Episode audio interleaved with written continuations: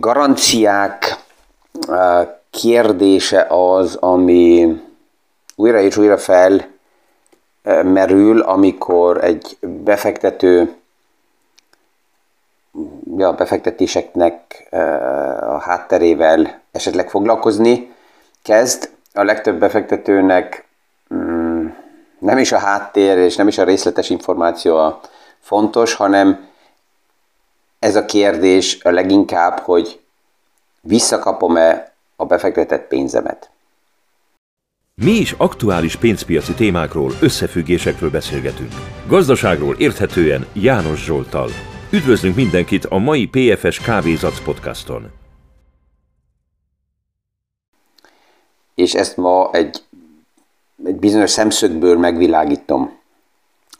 De mielőtt erre rátérek, azelőtt saját ügybe szeretnék egy pár gondolatot feldobni. A streaming platformok évente általában egy páran, már nem mindenik, összefoglalják, hogy mi történt ott, és ugye normális esetben megvilágítják azt, hogyha valaki ma hallgat podcastokat, akkor egy év alatt mennyi podcastot hallgatott meg, és az érdekes itt abban az aktuális kiértékelésben, amit a Spotify küldött, az én podcastom nem csak Spotify-on, hanem azt hiszem, hogy 6 vagy 7 különböző csatornán mennek ugye ki, de itt a Spotify foglalja ezeket a legjobban össze, és kimutatta azt, hogy 2022-ben a német nyelvű podcastoknak 4425 perc volt a hossza, és a magyar nyelvű podcastok azok 4773 percet adtak össze így az idén. Ez több lett, mint a tavaly. Hogy ez hogy történt, nem is teljesen tisztán tudom, ez is érdekes, mert ugye mindig, amikor megvan a magyar, akkor megvan a német is, de hát hogy honnan van ez a 300 perccel több magyar. Ezt majd meg kell nézem. De lényeg az, hogy ez összefoglalva 99%, tehát a Spotify podcastot a biznisz és a tőkepiaci témába használó contentet gyártók közül 99%-nál több, ami történt. Ez azért csak érdekes, mert így naponta 20 perc, és ez kétszer, hogy mennyire összejön így morzsaként, ez hihetetlen. A második, ami kijött a kiértékelésből, és ez persze, hogy megköszönöm mindenkinek, és annak ellenére, hogy ez nem így volt tervezve, de nyugodtan ezt lehet tovább csinálni, hogy a podcastok a top 5 világszerte leggyakrabban megosztott és továbbküldött podcastok közé kerültek. Ezt is csak megköszönni tudom mindenkinek, aki nem csak meghallgatja így a gondolatokat, hanem ezt meg is ossza, ha már megvan a gondolat, az ötlet, akkor ez nyugodtan mehet utazásra és repülhet körbe, és remélhetőleg elérhet minél több embert. A visszajelzések azután pedig fantasztikusak, ugye, hogy az több inspirációt ad, hogy nap mint nap, még akkor is, hogyha úgy, mint ma egy ünnepnap van Ausztriában, arra gondolni, hogy oké, az egy regionális probléma, hogy nekünk itt ünnepnapunk van, világszerte vannak emberek, akik normálisan dolgoznak, és megérdemlik, hogy ha már kíváncsiak, akkor jöjjön egy pár gondolat. De térjünk vissza a lényeghez. Az állami garanciák kérdése. Ez ugye azért újra és újra érdekes, mert főleg azok a befektetők, és az elmúlt évtizedekből olyan időszakból jövünk, amikor nem volt meg a transzparencia, ehhez hozzá is szoktunk, és kialakult egy olyan befektetői hozzáállás, hogy nem akarok én semmivel foglalkozni, nem akarom látni a háttereket, én csak odaadom valakinek a pénzemet, ígérje meg, hogy ezt visszaadja, plusz fizet X kamatot. És azzal a kérdéssel, hogy mi lesz a pénzemmel azután, miután átadtam, ebből mi lesz finanszírozva, ebből ki vesz ki, mire használja fel, milyen bizniszmodellbe, egyáltalán azzal a bizniszmodellel egyetértek, ahova megtörténik a befektetés, vagy nem, azt nem is akarom támogatni. kamatot ígér, ezt a kamatot ő miből fogja kitermelni? És mivel ugye ezekkel a kérdésekkel így nem foglalkozott a nagy tömeg, ezért nagyon sok terméknél a garancia kijelentése adta meg a biztonságot, és a garanciát azt általában háttérben valamilyen formában vagy állami ígérettel, vagy államkötvénnyel vannak összekötve. Vagy direkt az állam kibocsájtott államkötvényét veszik meg az emberek, mert azt mondják, hogy oké, annál nagyobb biztonság mindegy állam nincs. A döntő csak ugye a bizniszmodellt mögötte megnézni, és abban a pillanatban, mikor egy ilyen állami institúciónak adom át a pénzemet, veszem meg tőle azt az államkötvényt, azt a terméket, ami mögött ez a garancia van, fogadok arra, hogy ennek az országnak sikeres lesz a bizniszmodelle, terhelve két csoporttal, a demográfiának egy katasztrofális alakulásával, plusz az aktuális politikusokkal. És ez miért két kritikus téma? Hát azért, mert az egyik oldalról egy politikus ma nem egy menedzser, aki napi szinten kirakatban van, transzparensen mérve van, a sikerekre ráépítve a bónusza, az eredmények, az a kérdés, hogy egyáltalán meghosszabbítást kap-e a pozícióba. Sajnos azt kell mondjuk, hogy nagyon sokszor a politikus a kreatív ötletekkel a bónuszát kiveszi anélkül, hogy bármit teljesített volna. Így nevezi, hogy ez bónusz. Aztán lehet, hogy majd bíróságon tudunk egy pár országban ezekről tárgyalni. Tehát ez az egyik, ami ide kerül. A másik pedig a demográfia, mert főleg az állami finanszírozásokban mi történik eltérően akár egy privát embernek az életébe finanszírozásoknál, hogy amikor lejár egy hitel, lejár egy államkötvény, akkor az nem törlesztésre kerül a kitermelt eredményekből, hanem általában átfinanszírozódik. Ami azt jelenti, hogy így a törlesztési időpont, a végtörlesztési időpontot toljuk el a jövőbe. És ennek mi köze van a demográfiához? Hát pont az a köze, hogy ez az eladósodási szint, ami alapjában növekszik, egy csökkenő létszámú generációnak a vállára tolódik át, és ezt ma a fiatalok már sokkal kritikusabban kezelik is, mert kézbe veszik, és azt mondják, hogy igen, az elmúlt évekből és évtizedekből felépített hozzáállásoknak a megfinanszírozása, ami nem egészséges volt, plusz ez hatalmas eladósodások, ezt mi kell valamikor visszafizessük, és tehát, hogyha ezt ebből a szempontból nézzük, akkor persze, hogy ez nem meglepetés, hogyha valamikor, és mindegy, hogy ki lesz a politikus, ki lesz az, aki ott lesz, akkor az élén egy társadalmi rendszernek kiáll, és valamikor azt mondja, hogy ez így tovább nem megy, és ezért intézkedéseket kell létrehozzunk, ami fájdalmas lesz, nem csak egyes befektetőnek, hanem lehet, hogy az egész társadalmi rendszernek, mert a múltat valamikor meg kell oldjuk. És akkor jönnek emberek, és azt mondják, hogy most mi történik, és hova kell menekülni? Azt kell mondani, sorry, nem történik semmi különleges, ez az, ami normálisan történik valamikor, amikor így göngyölítek magam előtt problémákat.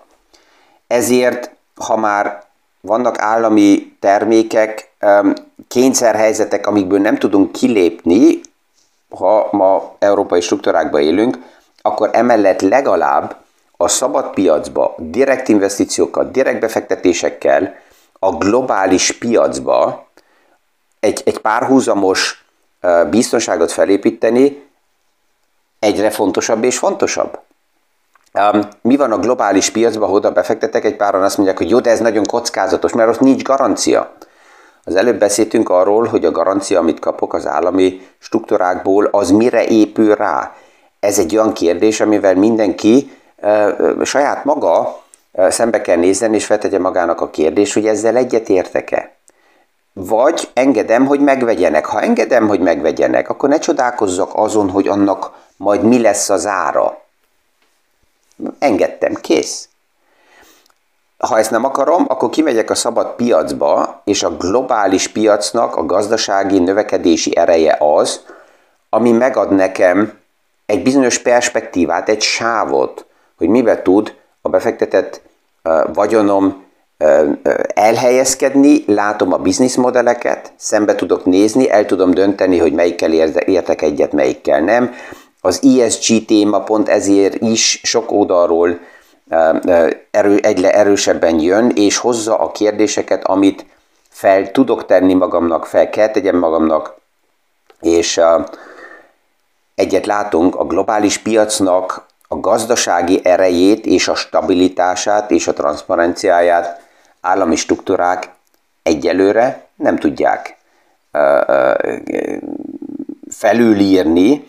Ha ez néha megtörténik, akkor nagyon érdemes oda nézni, mert ott valami kreatív könyvelési lépések vannak mögötte.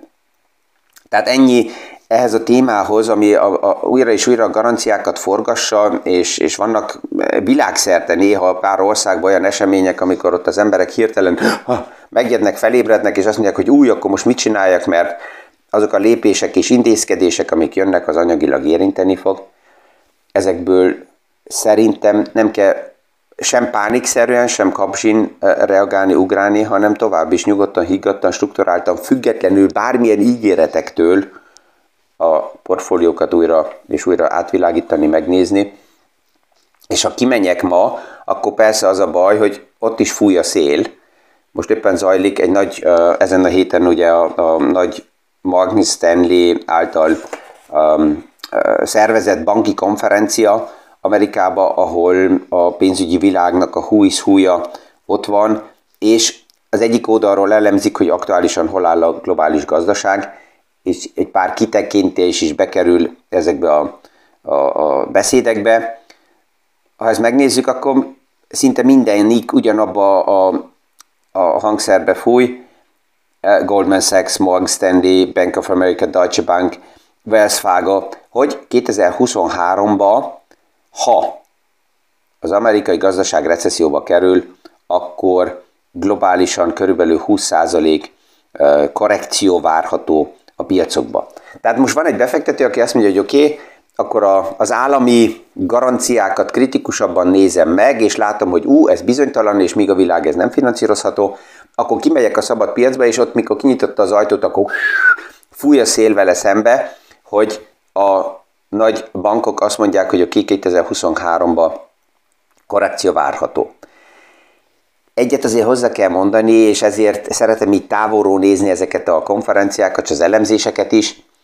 Az, hogy egy korrekció, vagy akár egy crash jöhet, ez bármikor jöhet.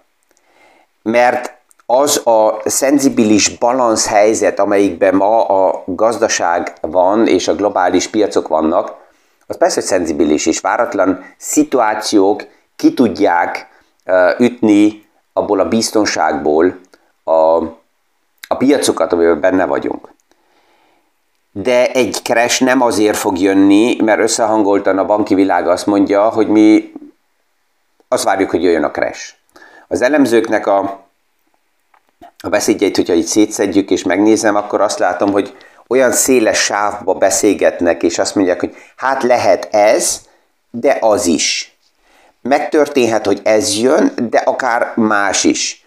Tehát szinte mindegy, hogy mi jön, hogy most egy korrekció jön, akkor azt mondhatják, hogy igazam volt, hogyha boom jön, azt mondhatják, hogy igazam volt. Tehát, mint befektető, szerintem nem érdemes ilyen jóslási próbálkozásokkal foglalkozni, mert nem tudjuk. Amivel érdemes foglalkozni az az, hogy ma hol tartunk, ma hol vagyunk, ma milyen az idő. Tehát alapjában tudom, hogy Európában decemberben általában nincs nyári kánikula. De hogy ma napsütés lesz, esni fog, havazni fog, hát azt majd meglátom, mikor majd felkelt a nap, és itt kilátok a stúdióból, és akkor azt szerint fogom kezelni a mai helyzetet.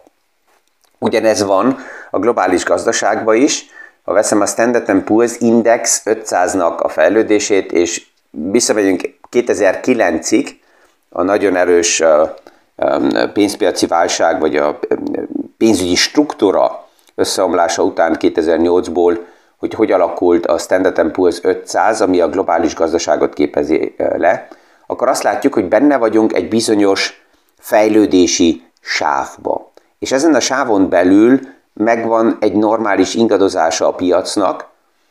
Vannak olyan szituációk, amikor akár túllőttünk lefele, ez volt például 2020-as Covid lockdown, és azután nagyon erősen túllőttünk felfele, mert ebből az indulásból nagyon erős volt a lendület, és pillanatnyilag 2022-ben ezen a sávon belüli, nevezzük úgy, normalizációba vagyunk benne. Persze, hogy jöhet olyan szituáció, jöhet olyan helyzet, azok a problémák, amik ma a globális piacokban jelen vannak, azokból valamelyik eszkalálódhat váratlan helyzetbe, és akkor akár ennek a növekedési sávnak az aljára, vagy az alá kerülünk. Oké. De addig, amíg az aktuálisan ismert helyzetek megvannak, addig ebbe a normális, hosszú távra növekedő sávba vagyunk, és ha hosszú távot nézzük, az még mindig bika piac. 2022-t nézzük, akkor ez egy medvepiac, de hogy ez a medvepiaci ciklus meddig tart, ez egy év, és ezzel, hogy a normalizációból átlépünk további növekedésekbe, hát ezt majd meg fogjuk látni a következő év folyamán. Tehát a piacok állandóan keresik a következő sztorit, és ez is érdekes, hogy akár nonsense hírek is olyan jelentőséget kapnak, amikor így a piac belekattam valamelyik narratívába, amit hogyha mélyebben elolvasunk, akkor csak mosolyogni tudunk. Tegnap előtt megjelent egy olyan headline, hogy most már az old economy, tehát a nagy value cégek is építenek le munkahelyeket, és ezért látható, hogy akkor jön a recesszió. Ha pontosabban vele olvasunk, és itt a headline az volt, hogy Pepsi is tervezi az elbocsátásokat. Amikor mélyebben beleolvasunk, akkor azt látjuk, hogy azt írják, hogy Pepsi a negyedéves számok jelentésével összefüggésben azt mondta, hogy lehet, hogy egy pár száz munkahelyet észak-amerikai helyeken Pepsi le fog építeni. Miről beszélünk? Ha én egy pár száz munkahelyet leépítenék, akkor negatív növekedésben lennék. Még akkor is, hogyha egész Európáról beszélnénk. De ha Pepsit megnézem, akkor 270 000 alkalmazottja van, munkatársa van Pepsinek körülbelül, és ebből egy pár százat esetleg lehet, hogy le fog építeni. Már a normális rotáció, hogy kimegy nyugdíjba, kiesik ki a struktúrákból, már ez több, mint egy pár száz. Egy ekkora nagyságrendű cégnél. Tehát amikor csak így headline-okat olvasunk, akkor érdemes mindig mélyebben is beleolvasni, és ezek a hírek mindig azt igazolják, hogy ma headline vadászatból, ami így ki van téve, és ami azután benne van a cikkekben, az nagyon-nagyon eltér egymástól, mert csak figyelmet szeretnének felhívni magukra. Az tovább is látható a jelekből, hogy az infláció az csökken, megint a használt autóknak az ára egy ilyen indikátor, amelyik nagyon erősen csökken vissza, és mivel csökken vissza, most már azzal a kérdéssel is elkezd foglalkozni a tőkepiac, hogy oké, a vállalatoknak a növekedése hogy néz ki, és hát pont ezért emelik a központi bankok a kamatot, hogy a vállalatok elgondolkozzanak, hogy akkor érdemes belemenni bizonyos projektekbe, vagy még nem. A fogyasztó ne fogyasszon annyira agresszívan, hanem fogja ezt egy picit vissza.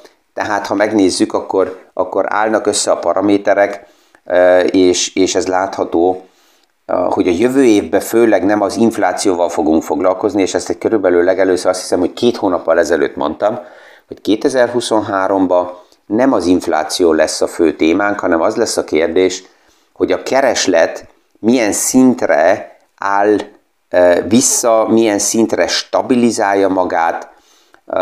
Majd a következő napokban megnézzük, JP Morgannek egy nagyon érdekes kiértékelése jelent meg, amelyik felmutatja azt, hogy mi történt, főleg az amerikai háztartásokkal a pandémiába adott támogatások, és annak a felhasználásából és a vásárlóerővel, és hogy ennek milyen kihatása tud lenni 2023-ban a gazdasági fejleményekre. Most 14-éig a Fedtől nem fogunk nagyon sok mindent hallani, tehát itt most megint vakrepülésbe került a piac, mert egy ilyen fontos konferencia előtt nem szabad kommunikáljanak az igazgatósági tagok, hanem majd csak azután, mikor 14-én meg volt a konferencia, és akkor J. Powell megint ki fog jönni, és majd pozícionálja magát.